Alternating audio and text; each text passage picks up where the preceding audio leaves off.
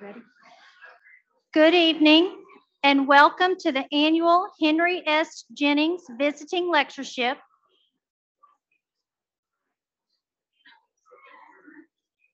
Good evening.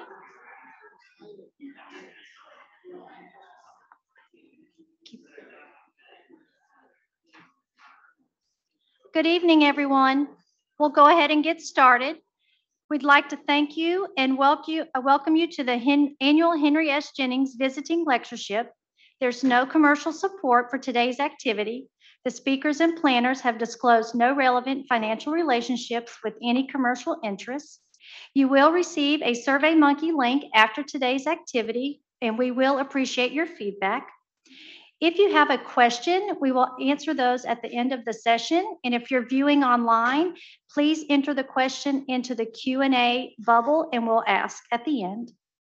It is my pleasure to introduce Dr. Aaron Raybon Rojas, who is the Director of Diversity and Inclusion for GME and the Program Director of the new Pulmonary and Critical Care Fellowship Program. Dr. Rojas.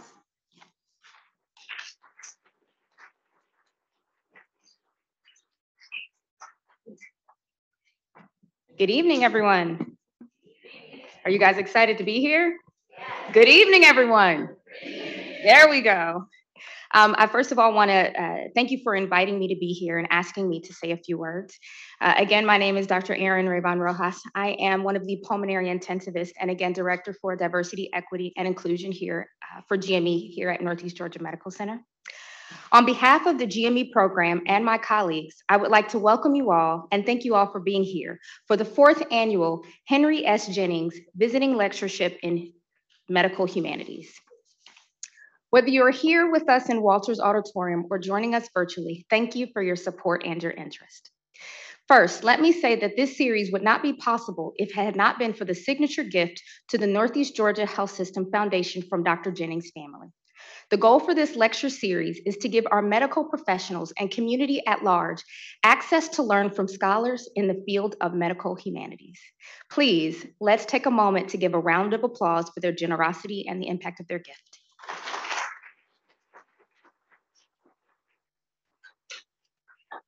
Thank you. I am super excited to welcome our speaker tonight, Dr. John C. Wellons III. Dr. Wellons is joining us from Vanderbilt University Medical Center and Monroe Carell Jr. Children's Hospital, where he holds quite a few impressive titles. I will list just a few of his accomplishments. He is the Cal Turner Chair and Chief of Pediatric Neurosurgery, Professor of Neurosurgery, Pediatrics, Plastic Surgery, and Radiology, Vice Chair, Department of Neurologic Surgery, Vice Chair for Clinical Research, a section of Surgical Sciences, and Medical Director for Surgical Outcomes Center for Kids, also known as SOCS. In addition to these responsibilities, Dr. Wellons has also done and continues to do a significant amount of scientific and non scientific writing. He has been a contributor to publications such as New York Times Sunday Review, Time Magazine, Gun and Garden Magazine, Fresh Air NPR, and OprahDaily.com. Dr. Wellons recently debuted his book, All That Moves Us A Pediatric Neurosurgeon, His Patients, and Their Stories of Grace and Resilience, just this past June, and it has been received with rave, rave reviews. In fact, The New Yorker has recently listed Dr. Wellons' book as a top read for 2022. Dr. Wellons' non scientific writing focuses specifically on his specialty of pediatric neurosurgery, but also the broader field of medicine and the profound lessons he's learned from the children and parents that he's cared for for over 25 years. Today, Dr. Wellons will present You Tell My Baby's Story for All the World to Hear, the communal and redemptive act of storytelling in medicine. Please let us give a Northeast Georgia welcome to Dr. Wellons.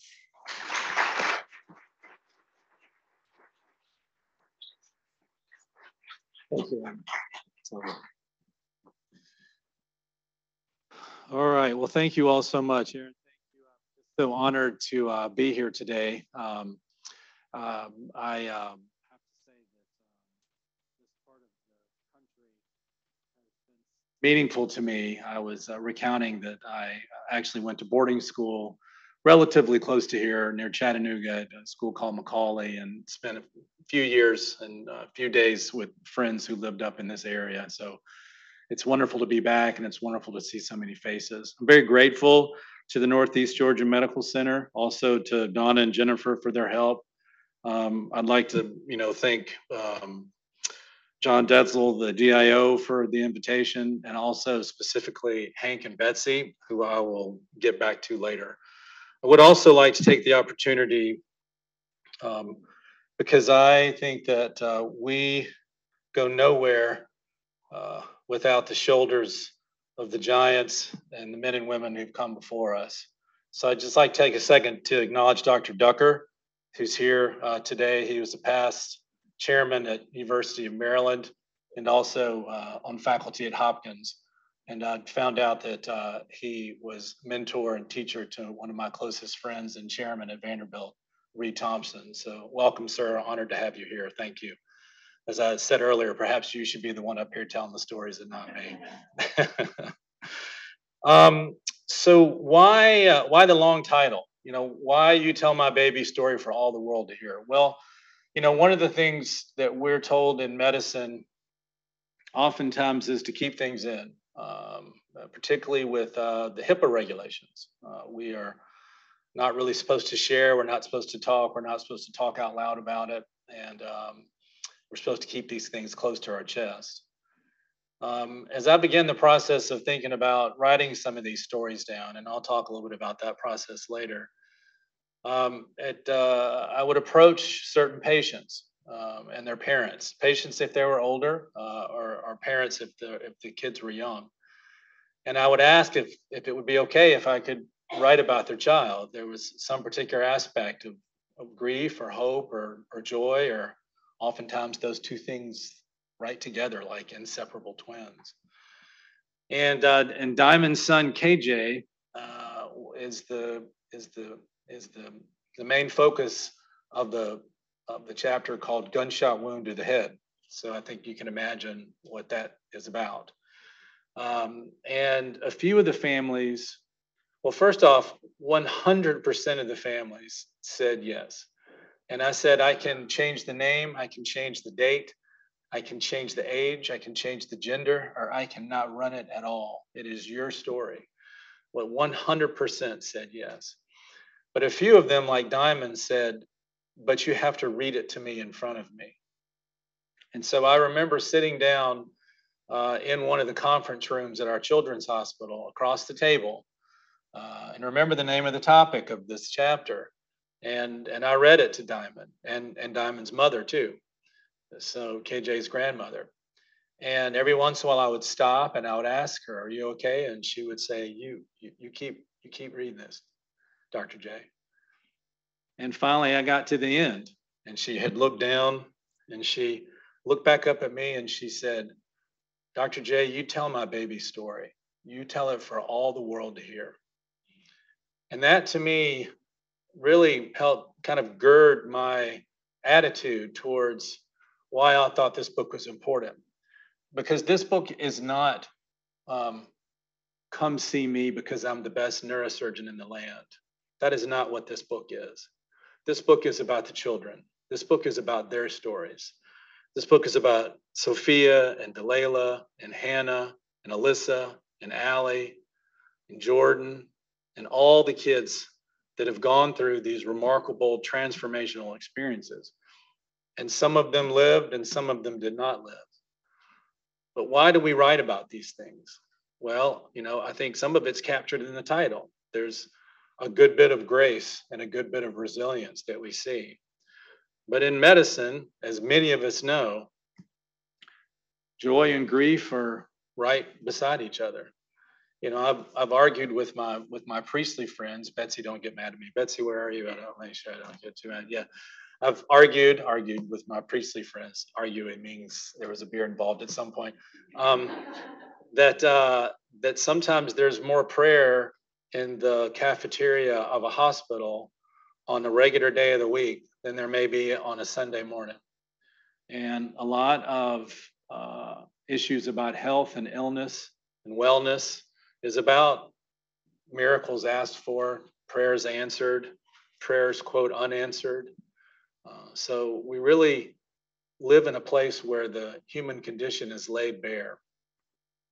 Now, uh, I am by far not the first person to have figured this out. Um, as Dr. Groopman wrote in the New Yorker article, there is a long line of physicians who have felt the wash of this human condition over the years. Certainly, Anton Chekhov is one, William Carlos Williams is another, you know, the inimitable Oliver Sacks, who um, uh, a friend of mine named Peter Catapano, he was he was my editor at the New York Times. He had the opportunity to edit the last five pieces that Oliver Sacks wrote, uh, and uh, in conversation with him, it was an extremely moving experience for him just as the editor, knowing that it was a discussion about Oliver Sacks, knowing that he was dying, um, and he had such a profound impact on those of those of us in medicine and those of us in the medicine and humanities world. I can't stand in Georgia and not uh, mention two particular physician writers who have meant a tremendous amount to me. One is Ferrol Sams. I think the book uh, When All the World Was Young is one of the best books ever written. Uh, and if you've not had a chance to read it, and some of the other books that come along with it, I, highly recommend it. But I'd like to mention another uh, physician and I love the fact that there's an Emory tie-in. Um, and that's a cardiologist by the name of John Stone. When I was a first year medical student, I was freshly come from Ole Miss, where I decided with my long hair and tie-dyed t-shirt that I was going to either cater to the human condition in the physical sense as a doctor, the mental sense as a teacher, or the spiritual sense as a priest. And I was in no way prepared to be a priest at that point. Um, and so I decided to go into medicine. Uh, I'd been an English major there, had the opportunity to study under Barry Hannah and Alan Douglas and um, Shakespearean um, teachers who were uh, professors who were there looking at the similarities between kind of romantic area and uh, romantic era and Shakespearean literature and Southern literature, which is really fascinating to see.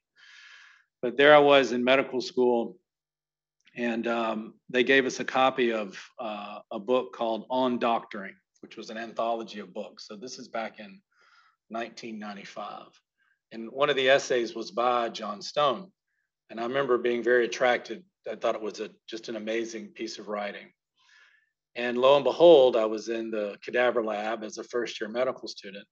And I hear that John Stone is visiting and he's downstairs. He's going to give a lecture and then he's going to there's going to be books to buy and books to sell. So I immediately take off my lab coat and wash my hands and I go downstairs and I listen to his lecture and I'm so moved by what how he talks and how he's written about the, the heart and the difference between the literal heart and the metaphorical heart. And then I wait in line to go and get a book and get a book signed. And I walk up to him he, he's looking down, he grabs the book, and he goes,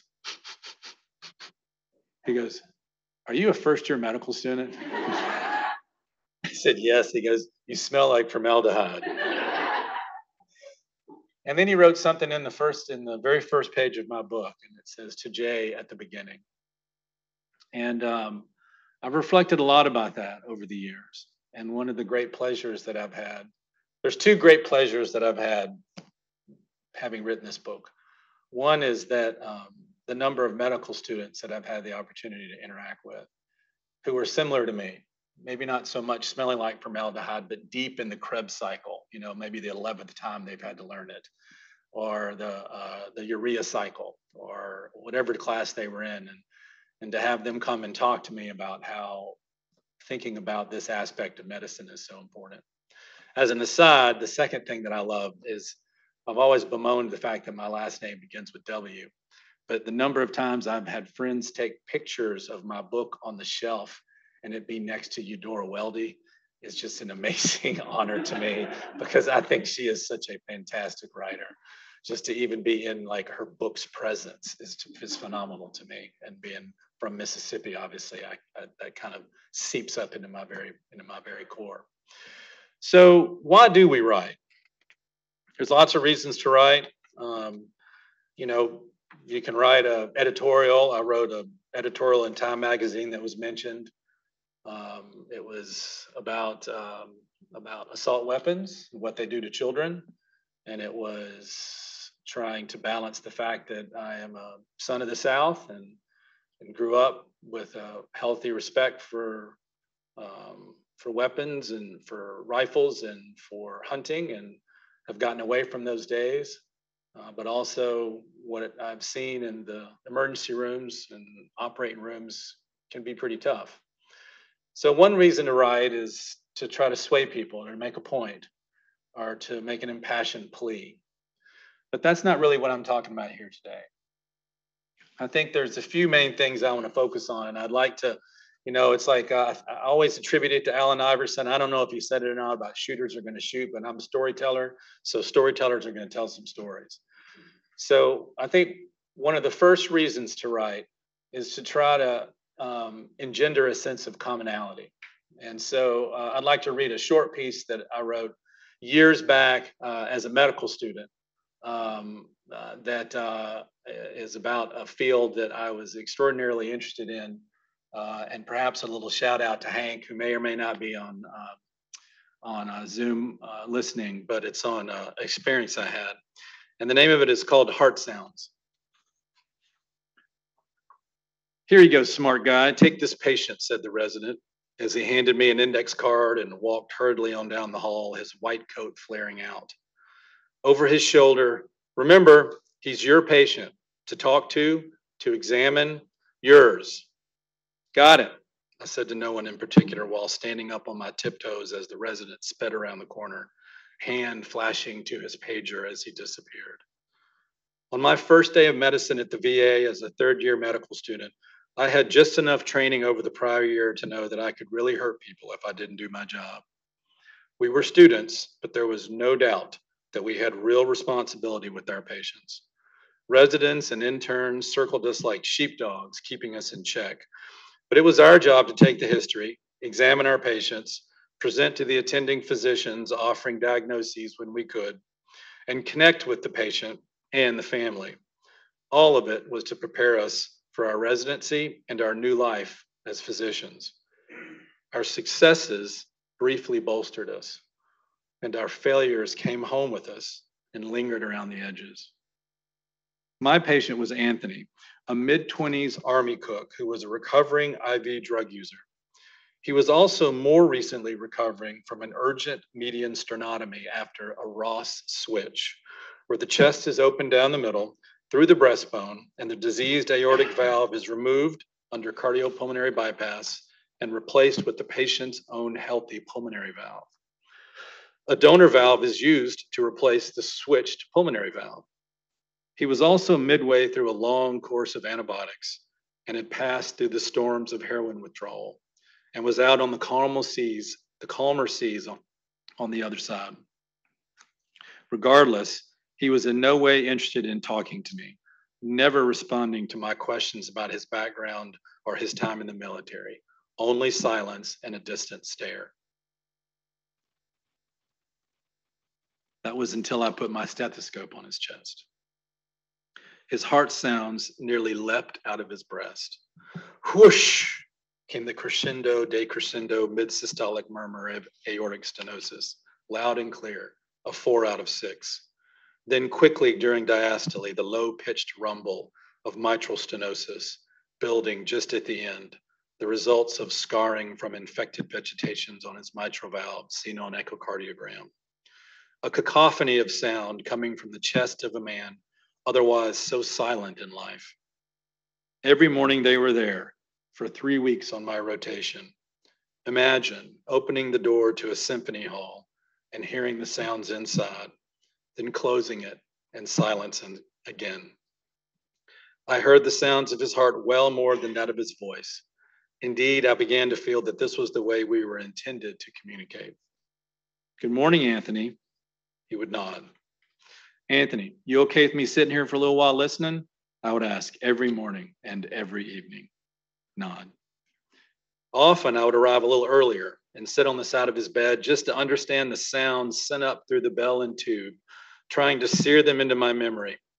Over time, I could identify where each sound was louder high on the opposite chest for one, apex for the other, aortic stenosis, mitral stenosis, every day, listening to what Anthony could tell me through the sounds of his heart. Hypnotic, constant. Until the morning, it was not. One early morning near the end of my rotation, I settled into my familiar position on the side of Anthony's bed. In the darkness of his room, I warmed my hands by rubbing them together and slid the stethoscope under his standard issue VA pajamas. The cacophony was there, but right at the beginning of diastole, right after the brass of aortic stenosis sounded the heart cycle, and just as the rumbling bass of mitral stenosis warmed up, there was an ever so present, ever so slight but present. Again, the same. Barely a whisper. I removed my stethoscope. Silence, darkness. I replaced it to his chest. Right there, the interloper, like a novice crashing the symphony stage. Aortic regurgitation. Was it possible, but ever so slight? On house staff rounds a few minutes later, I passed on my finding. The resident, somewhat disgruntled initially, listened and said he would run it by the attending. Soon afterwards, there was general agreement all around. Anthony then spiked a fever to 102.4 Fahrenheit during the echocardiogram that showed a new perivalvular abscess had formed around his aortic valve. The new murmur was the sound of the blood rushing back around the sides of the valve, regurgitating back into the ventricle, his heart dangerously dilating as it struggled to pump blood around his body. Anthony's breathing had become labored. He stared up at me from his bed, his eyes moist around the edges, his breath raspy and wet with fluid building up in his lungs. We started to move in the familiar rhythm of resuscitation around him. He was taken back to the cardiac OR emergently for a valve revision.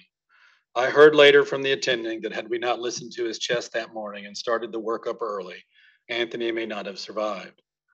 I never saw or interacted with him again after that fateful morning. Postoperatively, he was whisked away directly to the cardiac ICU, impenetrable to even the most enterprising and responsible medical students.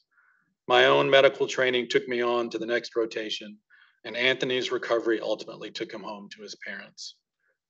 When I think of him now, I can just make out his face turned away staring, but I can vividly hear his heart and remember those mornings in the darkness. So I think one of the ways that telling stories in medicine can function is to establish a sense of commonality, establish a sense that we are like. We come from very similar backgrounds. We come from um, med- often, you know, many of us in the room, or many of us are married to people who are physicians who went through this type of training, who remember this time. Uh, you know, Dr. Jennings trained at Grady. I trained at the University of Mississippi. That training was very similar, where we really were looked at as being, as students and as residents, as being the true caregivers for our patients. So I think it's important to know and to remember for a point later that the reason why we tell stories and the reason why people have sat around fires for hundreds and hundreds and maybe thousands of years is to get a sense of commonality, to say that I'm a little bit more like you than I'm than I'm different from you. I think another reason to tell stories is to honor people. Certainly for me. You know, again, there's lots of reasons to write about medicine. But for me, one of the reasons is to establish a sense of commonality. Another reason is to write about people who have meant a great deal to me. In my book, I talk a, a lot about my father. Um, you know, it's uh, the book is about the patients and it's about their stories. Uh, but I do weave a few stories about my dad into it. My dad um, was a successful uh, businessman, but also had a second life in the Air National Guard. And flying was as important to him as, as breathing. He literally saved up money until when he turned 16 he bought a Piper Cub and uh, got his pilot's license in Mississippi and began to fly. So I flew with him many, many years, and the stories that uh, that I recount in there are about some meaningful times to me and and some some funny times that we had together. I also write about mentors and mentees. I also write about uh, a man that um, uh, was uh, just speaking about a moment ago, uh, named Tim George. And Tim George uh, was a wonderful uh, pediatric neurosurgeon at Duke. He was in his second year of practice when I arrived. And Tim was an African American pediatric neurosurgeon and he had a remarkable impact on me. We would be operating together, and he would, you know, he was from Brooklyn, and I was from Mississippi, and when there was a lull in the operating room, he would start to mimic me like I had an accent like Foghorn Leghorn, you know. I'll see, I'll see, pass me that there hemostat there, so. Uh, but Tim had a way of making us all feel so good about ourselves, and so competent, and the life that he lived with his wife Roz and his, and his uh, Tim Jr. and he just welcomed us into his home. And so I've I've written some about Tim too. Tim passed away way too early in his life, uh, but I had the opportunity to to be thankful to him too. You think about the name of that chapter is called Bucket Lines. And I know that all of us out here can think about people who have been in our own bucket line. And what I mean by that is that, you know, maybe it was Maybe it was a Boy Scout leader. Maybe it was a Girl Scout leader. Maybe it was somebody in elementary school that took an interest in you. And then all of a sudden it was a teacher in your high school. And then it was somebody in your uh, in your college. And then it was maybe an English professor that you really connected with. And then then all of a sudden you're in medical school and you're really connecting with a person who does research in the neurosciences. And then and then a neurosurgeon and then another neurosurgeon or another internist and then all of a sudden, you find yourself at the age of 53 and you look back and you see this whole line of people that span back over all these years. And then you begin to feel some responsibility for being a part of other people's bucket lines too. And so you begin to really see in your brain all these really magnificent kind of woven patterns about how we are all really interconnected. And again, we are more alike than we are different. Now, I would like to, to pull a couple of quotes because there are examples of why we write in medicine that I think are lovely. And I think that they're about Dr. Jennings and, and they're from his children. And I had the opportunity to, to review some of these things. And so I'd like to read some of the words that Hank wrote about Dr. Jennings um, a few years ago after he passed away. Dad and his physician colleagues were true professionals and exemplified for our age group that core of professionalism described so well by the renowned Judge Elbert Tuttle, who elegantly delivered the Emory University Commitments Address in 1957. And then he quotes the judge The professional is the one who provides service, service that wells up from the entire complex of his personality, which cannot be separated from his personal being. His only asset is himself the judge admonishes Ferger, do not measure out your services on the apothecary scale and say, only this for so much. Rather be reckless and spendthrift, pouring out your talent to all to whom it can be of service. Throw it away, waste it, and in the spending it will be increased. The job is there, you will see it. You need not consider what the task will cost you. It is not enough that you do your duty, the richness of life, and the performance above and beyond the call of duty. Hank goes on to write how well those words characterize the great generation physicians of dad's era right here in Gainesville. And especially dad. They embodied the concept of servant leadership and were faithful stewards of a legacy that was theirs, if only for a while, to be passed on and magnified. I think that's a beautiful lens he's written through that of being a physician. And then I had the opportunity to review some of Betsy's words, Betsy's words, a physician, but also priest. Daddy was a man of hope. As a physician, he knew all too well the centrality of holding on to hope in achieving healing and in wellness. Yet he also intuitively knew when to use the wonderful phrase my husband David offered to a parishioner facing a terminal illness of her own mother when to cast our hope in a different direction. Daddy was a man truly in touch with, quote, the hope that never disappoints, as St. Paul writes in his letter to the Romans. Truly a legacy to his children. And it's truly a wonderful thing to see his own children writing about him and, and honoring him using this wonderful way that we have to communicate to one another. And again, I think many of us can think back to this love and companionship and compassion and caring that we have had for our own parents over the years. So to both Hank and Betsy, I just I, I thought these are wonderful words, and I wanted to share them uh, in the context of why we write, because this is why we write. Um, I think the third reason is to tell the story of someone or something that taps into universal truths. So we've talked about writing to establish a sense of commonality. We talked about I like to write uh, to honor people who have meant something to me. But then also, I think we write to try to tap into a universal truth to say, what is it that that may um, have meaning to all of us, or the majority of us, or most of us, or all of us, if it's a true universal truth. So my experience with this is that um, I um, was uh, had a lot of responsibilities at Vanderbilt. Somehow I've gotten them back again, which I don't quite understand how this has happened. But uh, at the time, I was program director, and to my program director colleagues, you know, you know, you're you're Mach five with your hair on fire.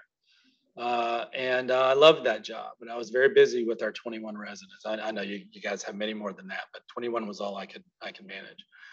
But we were just in the process of setting up several different uh, NIH funded grants. So I was very busy in academics.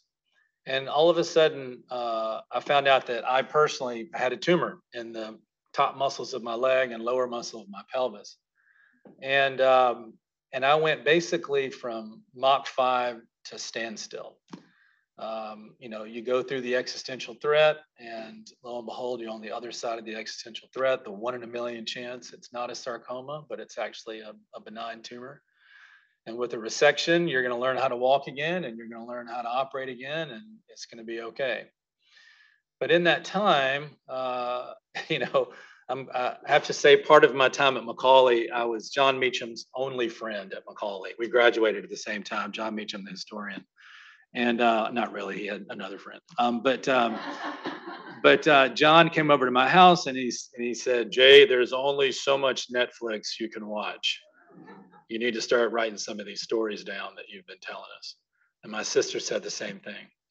And so gradually I began to uh, write down one or two words, just a reminder. You know, I can think of, uh, um, like if I think of the, the, the, um, the catfish guy, I can think of a guy that had a catfish hook that was in a place that I would not be able to mention right now in front of a mixed crowd.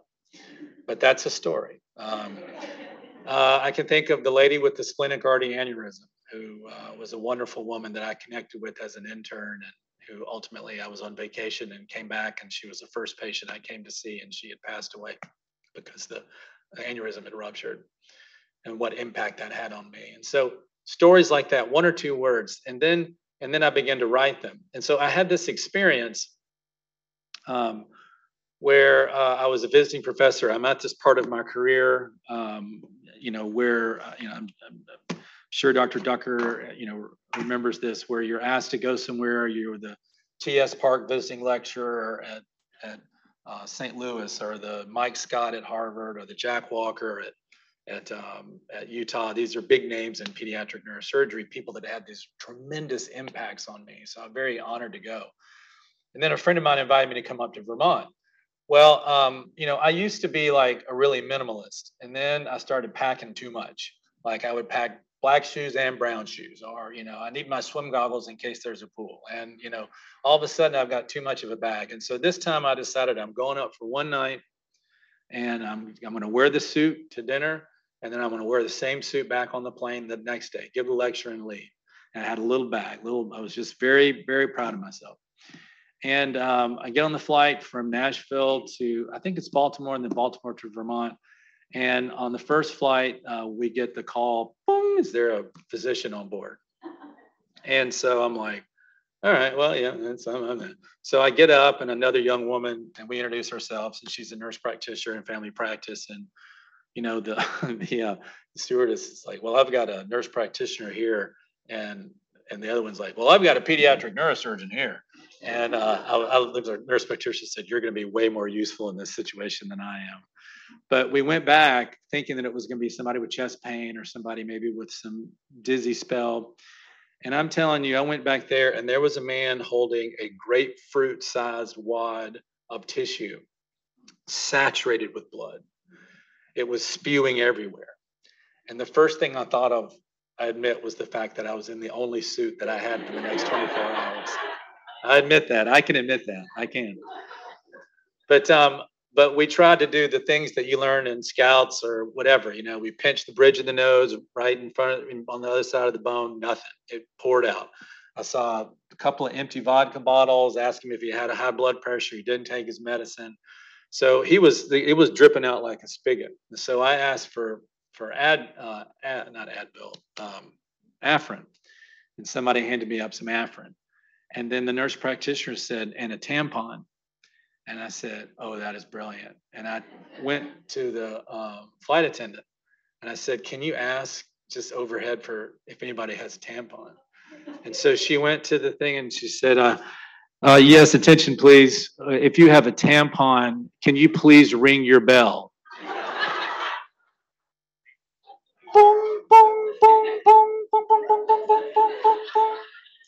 So I watched her take this basket that has the pretzels in it, and she dumped it on the floor in the galley, and she passed it back and forth and brought it back to myself and Lauren, the nurse practitioner. And guys, I'm telling you, there was large, medium, small, things with wings, things that didn't have wings. We had so many things to choose from. We could measure and get a perfect way, a perfect size. Put put the um, the uh, um, the neosynephrine on it um, and inserted it into an orifice that it was not entirely supposed to go into, uh, but it stopped the bleeding. And, uh, and so I wrote that up. And my wife, Melissa, who is an adult endocrinologist, who everybody says is the much more interesting Dr. Wellons than me, she, um, she's a bit of a critic. Uh, and she read it and she said, "You know, Jay, this is this is funny. This is actually pretty funny." And so uh, I just, boom, sent it into the New York Times. And Peter Catapano, who I'd mentioned before, who's the Oliver Sacks editor, he read it and said, We're going to run it. And what I didn't know was that, eh, which is kind of so neat because, you know, I, I wish I had more time to talk about it, but a lot of this book is about training residents too and what that's like.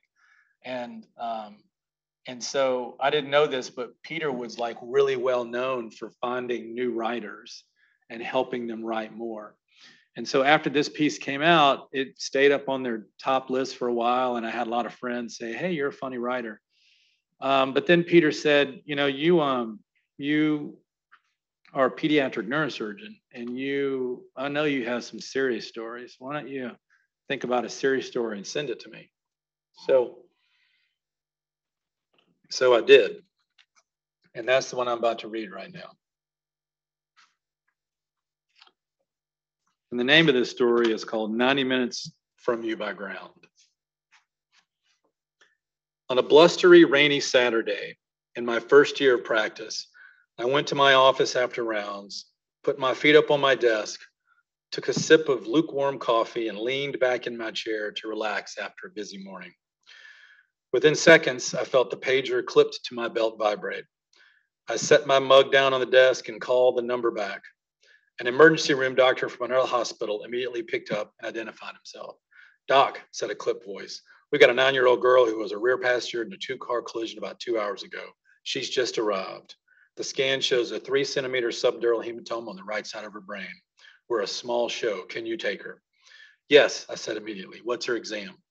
Her right pupil is blown and she's posturing on the left. The pupil typically dilates on the side of the brain with the increased pressure. In this case, the right side, as the brain is forced down and away from the blood clot. The nerve responsible for pupillary function basically goes haywire and starts to enlarge in response. The term posturing describes a movement pattern that comes from damage being done to the part of the brain that deals with movement. Both are outward signs of high brain pressure. Put bluntly, this girl was sick, getting sicker quickly, and the window to save her was closing. Why don't you already have her in the air? I asked, slightly annoyed. My hospital at the time was in Birmingham, Alabama. Theirs was in Auburn, 100 miles away. A medical helicopter could have her here in just over 30 minutes, well within the window to save her. Weather's too bad between Auburn and Birmingham to fly in.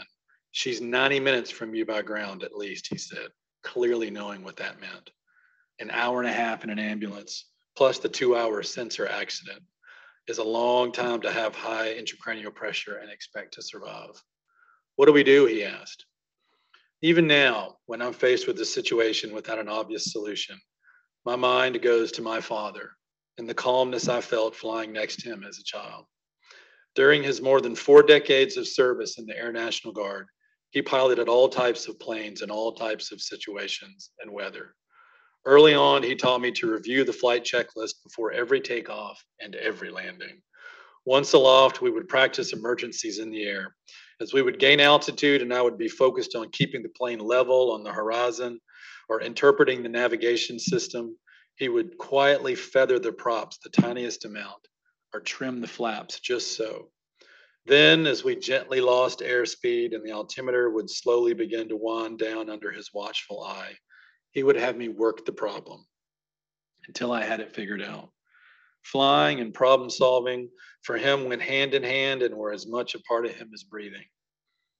As the brief memory faded, I found myself staring at the worn photo of him that sat on my office desk.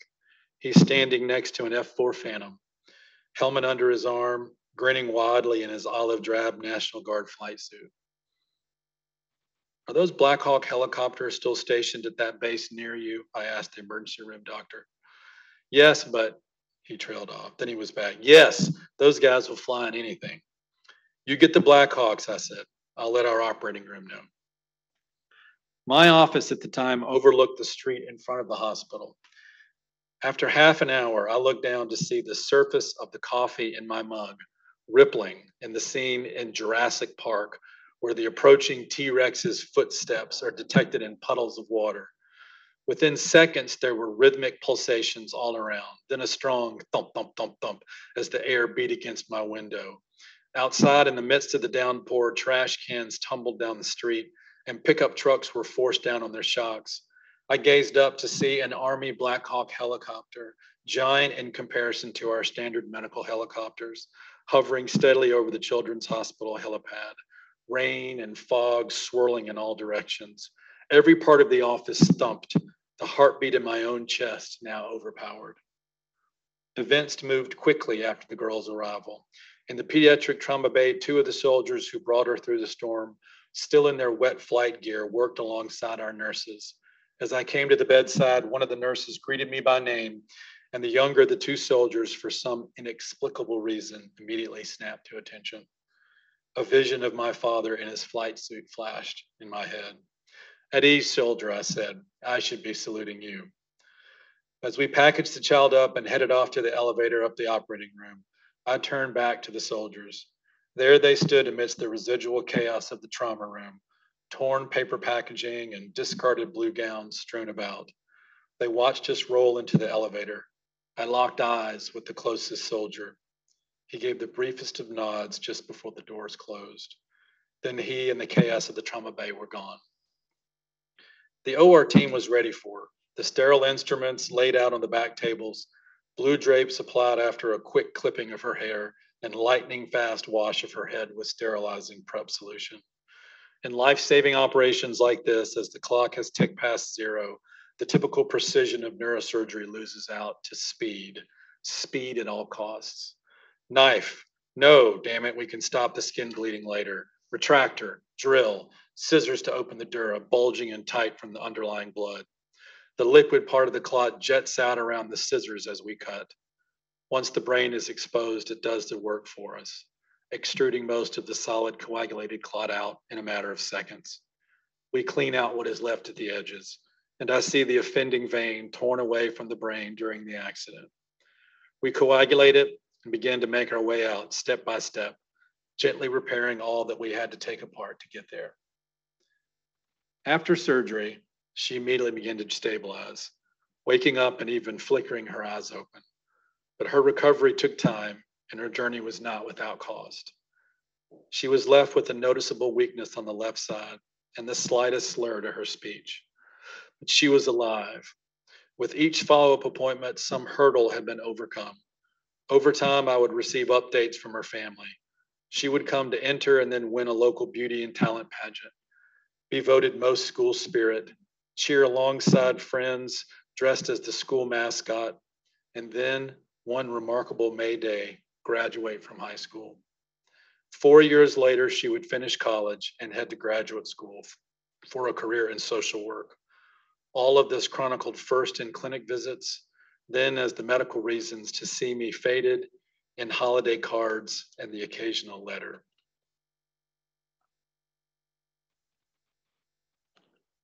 A decade and a half after her injury, I received one such letter.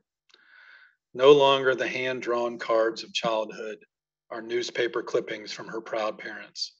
This was a handwritten note on elegant stationery inviting me to her wedding. Her wedding.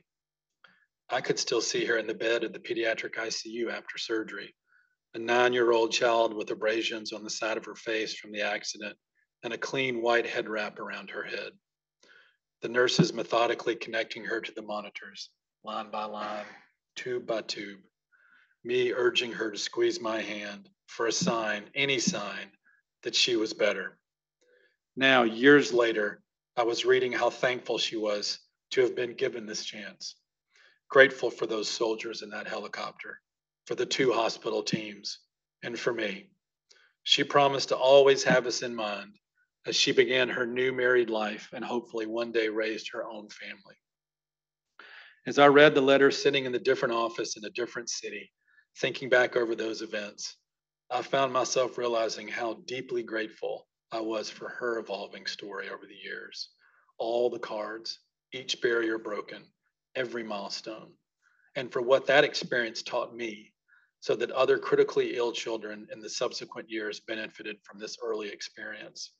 When I was learning how hard to push, where to draw the line, and how much to expect of others. My father's lessons in the air that industrious emergency room doctor, those brave soldiers soaked to the bone standing there as we rolled away. So many people and events came together for this one child to grow into her life, to find happiness, to find love. All of us need a living, breathing reminder to just keep pushing on. There may be a life there to be beautifully and fully lived, a person who just needs someone, anyone, to work the problem, to make the hard call, and to fly in a storm.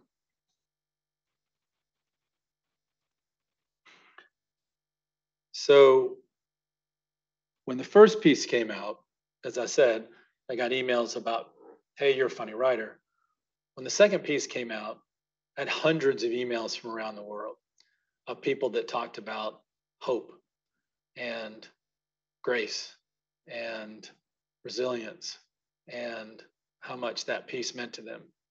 I had uh, a Vietnam vet tell me that he had 103 fever on the front lines from malaria, and the medevacs weren't flying. And he had a crazy cigar chomping Huey copter pilot came and got him and flew him out through the the you know the bullets whizzing. And reading the story reminded him of that person and how grateful he was. So I think stories that engender hope, that engender compassion, that engender empathy, and that engender gratitude. I think that's another really main reason to write. And I think, if anything, perhaps for me, that's the most important reason. Just in Betsy's words about how her father understood hope, I think hope is a very powerful thing for us in medicine. Doesn't mean that everybody's going to live or that nobody's going to die or that we're not immune to some suffering in this life. Doesn't matter that we're have lived this good life, so to speak. But it gives us a sense of a community. And again, that acknowledgement that we are more alike than we are different. So, with that, I would like to close. Thank you all so much for the honor and opportunity of being here to talk a little bit about why we write and why we should write in medicine and why it's a it's a redemptive act, I think, and a and a very important act. And um, I'm not sure if this part is is engendered into the, or built into the program or not, but I'm I'm happy to take questions from anybody um, if you would like. So thank you all very much.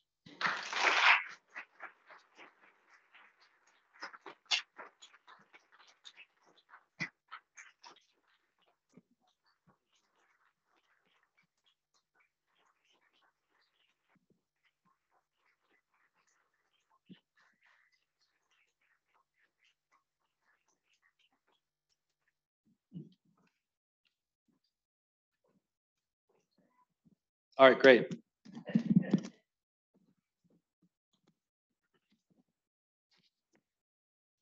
I'm delighted to hear your insight about life. We, all of us, share these deep uh, experiences.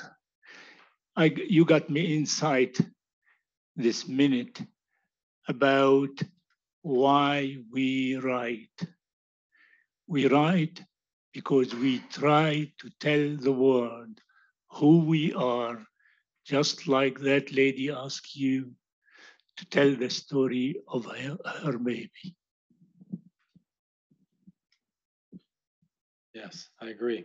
I think, I think it's um,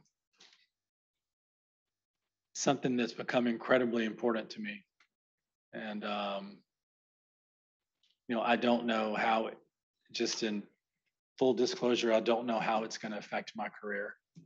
Um, you know, I was, uh, I've had this wonderful career in full bore academic neurosurgery.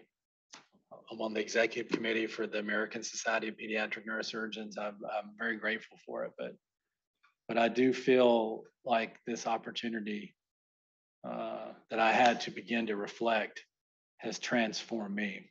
Um, I'll tell a quick funny story from book tour. Um, and that is that um, so um, the uh, we had gone from Birmingham to Atlanta, and then um, and then the the piece came out in the New Yorker, and so I was just at the top of my. I was like, "Yes, I am published. This is fantastic." and uh, um, my neighbor, my writing mentor and neighbor two doors down and very close friend is Ann Patchett, who you all know is the, is a wonderful writer. And she's, she and two other, um, uh, Margaret Wrinkle and Mary Laura Philpott. Mary Laura did a blurb for my book, but the three of them have just been phenomenal writing mentors to me, which is really cool because I talk about in this book about the importance of training women in neurosurgery. So it's kind of cool how this has just kind of organically happened. But Ann, in her advice, said, whenever you go to a town, just find the independent bookstore and just go sign books. They love it. They love it when you do that. You know, Parnassus, and I'm always going to Parnassus in Nashville and signing books, and it's it's, it's fun. And so we were in, uh, we finished up in Atlanta, and we drove up to Asheville. My son had an ultimate frisbee game, and so we were like, "Hey, I'm going to go to to Malaprop's. It's supposed to be a really good store, you know. I mean, I've been going to all these stores signing books and everything, so let's go do it." And so we go and uh, walk in, and uh, there's I look in the front window, and there's no no book, and I'm like, huh, well maybe they've got him on the hot new nonfiction table inside. So I, I go inside and I look, and I don't I don't see it on the hot new nonfiction, but I mean, maybe they've sold out or something. So I just go and I go talk to the to the you know wrap on the plexiglass, you know, the COVID protection. I say, hi, I'm a new author. I just got a book that got reviewed in the New Yorker, and uh, I figured you guys might be out of it, and I didn't know if you had any new books in the back. I'm happy to sign it. My good friend Ann Patchett says to do that, and he goes, "What's the name of the book?" And I said, uh, "Oh, it's called All That Moves Us." He's like, "All that moves us, all that moves us." Oh yes, yes, yes. I know where that is. So he walked and he walked, and there in the back of the store in the yoga section was all that moves us. so I call that my confidence interval, literally, like statistically, but like my own confidence interval of the high and the low. So anyway, that might not have been exactly what you were talking about, but that's seemed relevant story to tell, Professor. Yeah.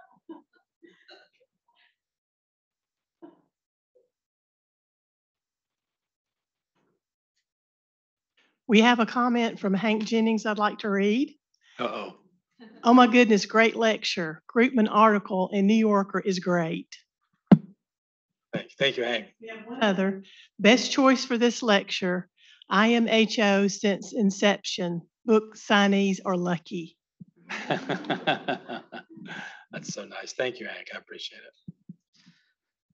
hey, Dr. Wellons, uh, Jim Crow, Program Director for Internal Medicine. So, um, your stories have reminded me of several times in my career where I've had this opportunity to to do narrative medicine, and um, I think it's actually very similar uh, experiences uh, and how healing that is. Uh, reminds me back when I was a junior faculty at a place in Michigan, and um, we were trying to help the residents uh, to master some ideas around how to deal with the angry patient and how to deal Yeah. with the lamenting patient. And these were supposedly the two most common scenarios where there was dissatisfaction, and everybody nowadays wants to uh, improve their satisfaction scores. And so we were tasked as a bunch of GME folks to try to create these exercises to help physicians uh, deal with the lamenting patient and the angry patient. And so we got this idea we were going to just have people write poems, just sit down and write about angry patients or about lamenting. And it turned out to be the most creative thing I ever did. Like uh, the residents would write these beautiful, amazing stories. And it was just like 10 minutes of just sit down and write what comes out of your mind. Yeah. And um, it was really a very interesting exercise. And I thought it was like a very poignant and it was a suggestion from a consulting company don't know who they are but it was just a very therapeutic thing and i was like man some of these guys could be published you know Yeah. the stories they were writing Well, it's interesting, you know, I really um, was trained in an older era, you know, when there were no uh, work hours and, uh, you know, I fell asleep driving home and, you know, um, hit the same tree twice on a slow curve and fell asleep operating. And just no reason for any of that stuff. Uh, I really liked the, I really loved my time as program director and I really felt close to the residents. And they came to me and they said, and I read about it in the epilogue, but like, hey, we've got some stories to tell. Doctor, can we, uh, can we, can we have a time to do that? And so I write a little bit about that experience at the end where the residents came. I was worried that like only three of them were going to show up and we're going to have all these extra shish kebabs left over. But, uh, but they showed and they, you know, they read their stories and they talked about it. And I just, I was astounded how much healthier they seem to be with the ability to talk about it. You know, I was just, what you're saying made me think about, there's a story called Stitches where Delayla is one of my favorite, well, I mean, I have a lot of favorite patients, but she ultimately passed away of a GBM, which is a high grade malignant t- tumor. And uh, if I had another hour, I would tell you all about how we failed as a society to get ahead of grade four glioblastomas. It's, it's not changed in its therapy or its outlook in the last 20 years. And uh, we need to do better. Uh, we've done better in all the other, most of the other organs, but uh, we certainly have not in brain cancer. But just having to tell the mom, I remember that the, what the path was. The evening before discharge, I walked in to tell Leslie, Delayla's mom, about the final results from pathology and pulled a chair over to sit away from Delayla, who at that point had headphones on, listening to music. I do wonder what Delayla saw while she sat there in bed listening to the music. Me leaning forward in the chair, talking to her mother, a concerned look on my face. Her mother putting her own face in her hands and crying. Me clumsily offering her paper towel in lieu of a tissue, the nearby box on the sink edge empty. Us sitting quietly for a while afterwards, then me standing up with a hand on her mother's shoulder and a few more words. I was gone. Their world forever changed. So, you know, the ability to give bad news and the ability to handle patients. I have a discussion there about angry patients too. Uh, it's really part and parcel to to what we do in medicine because um, you know, I mean, I've been a patient and I've gotten angry and upset too, you know? Uh, so I get it. So you just have to enter it with compassion.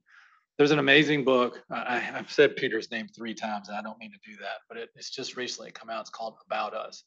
So the New York Times has a disability series where patients that have spina bifida or spinal cord injury or lupus or something that's affected their lives will write about a 2,000 word essay about some meaningful aspect of their life or something that they've learned or something that's being held back or somebody wrote a really great essay on the evolution of the handicap symbol which came out of norway or finland.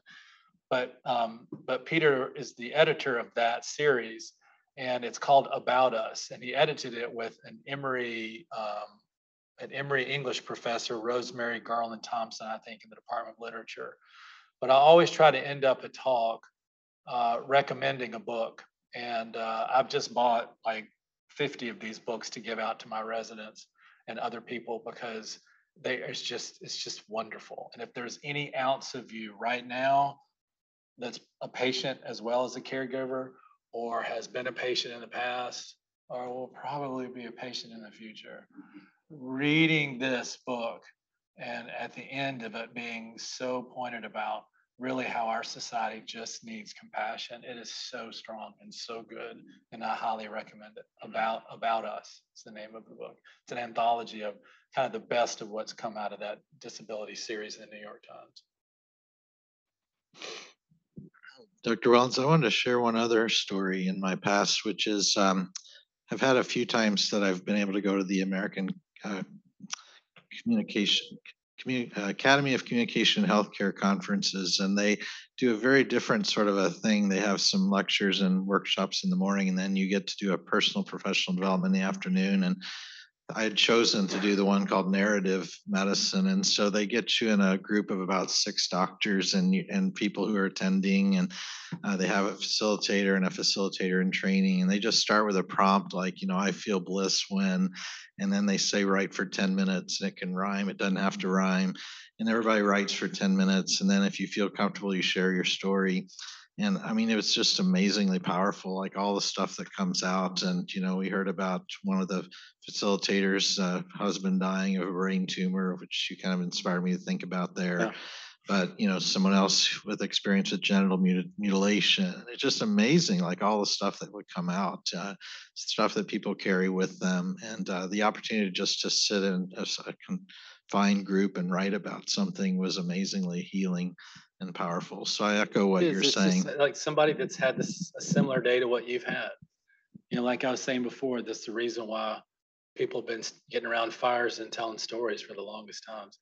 I cannot tell you how many of my friends that I've had for years and years and years and years read this book to me and said, I had no idea this is what you did. No idea. So um, maybe that's another reason to tell our stories too, to get a sense of what it is that we do inside this medical world, because it's important stuff.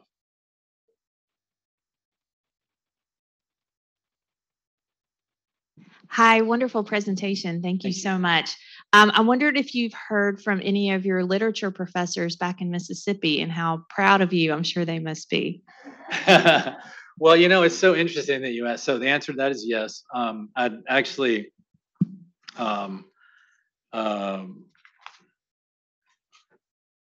just just to bear with me for one minute. So one of the most fun parts of this was the acknowledgments. I'm not kidding. It was just like one person's advice was just acknowledge like one paragraph and and Meacham's advice was this is your first book. You need to thank everybody back to the person that delivered you as a baby.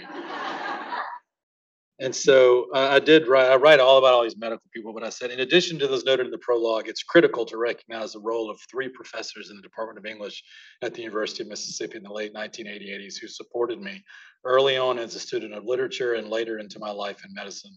Chris Fitter, now professor at Rutgers University, Colby Kullman, professor emeritus at University of Mississippi, he's since passed away, and Gregory Schirmer, also professor and chair emeritus at the University of Mississippi.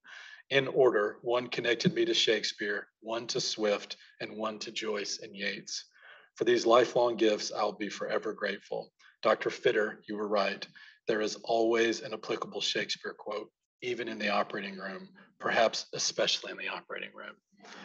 Um, so I do have the opportunity to go back and be visiting professor uh, in the Department of English um, at the university, and I am really looking forward to that. Um, to have the opportunity to speak to students about um, not just pre-med students, but students that are in the humanities about how important um, an a, um, education and fundamental in education in the humanities is to no matter what it is that we do, this common understanding about kind of what the human condition is like. It's just critically important. But Dr. Fitter did write me a letter, and uh, that was kind of fun. Yeah.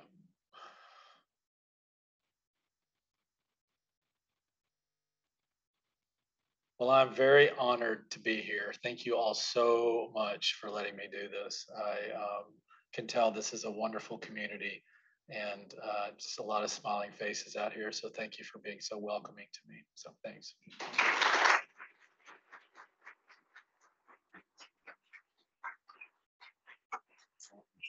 Yeah, thank you. Well, um, my name is Chris Bray. and I'm the president of the Northeast Georgia Health System Foundation, and it is an honor to be here tonight uh, to hear such uh, such a great speaker.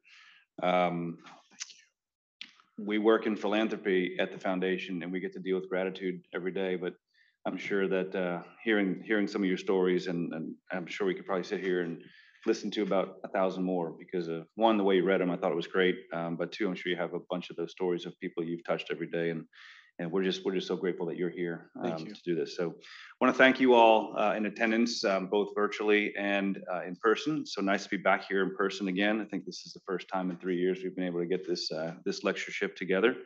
Um, also, want to thank our GME staff.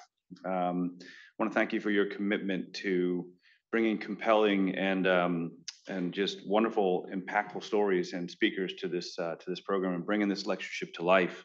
Um, I know that uh, you all worked tirelessly to put this on, not just uh, for tonight, uh, but all throughout the year of planning and figuring out who's going to come. And um, I think your challenge has been always to how do we make the next one better? And, uh, and I think again, Dr. Wellons, you've challenged us with uh, finding something that could possibly be better than tonight. So thank you for that. Um, I do want to thank you for for your time and for your travel and for being here and sharing these stories.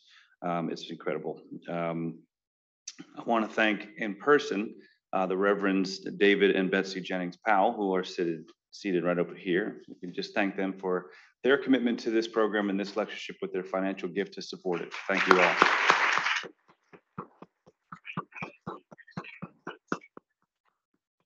I've not forgotten about Dr. Hank Jennings and his wife, um, Polly, who are virtually with us, but I want to thank them for their support of this program as well.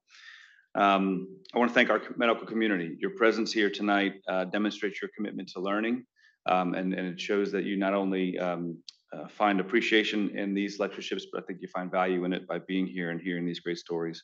Uh, we've got several board members from the foundation who are here. I want to thank you all for your support of our community and for all the things you do. Um, so I have been told that I'm in the way of the reception. So uh, there is food and drink outside. I want to again, once again, thank Dr. Wellons for being here. I want to thank you all for being here as well. And um, after a raffle, a raffle for a couple of books, uh, we will get uh, we'll get out to the reception. So thanks again.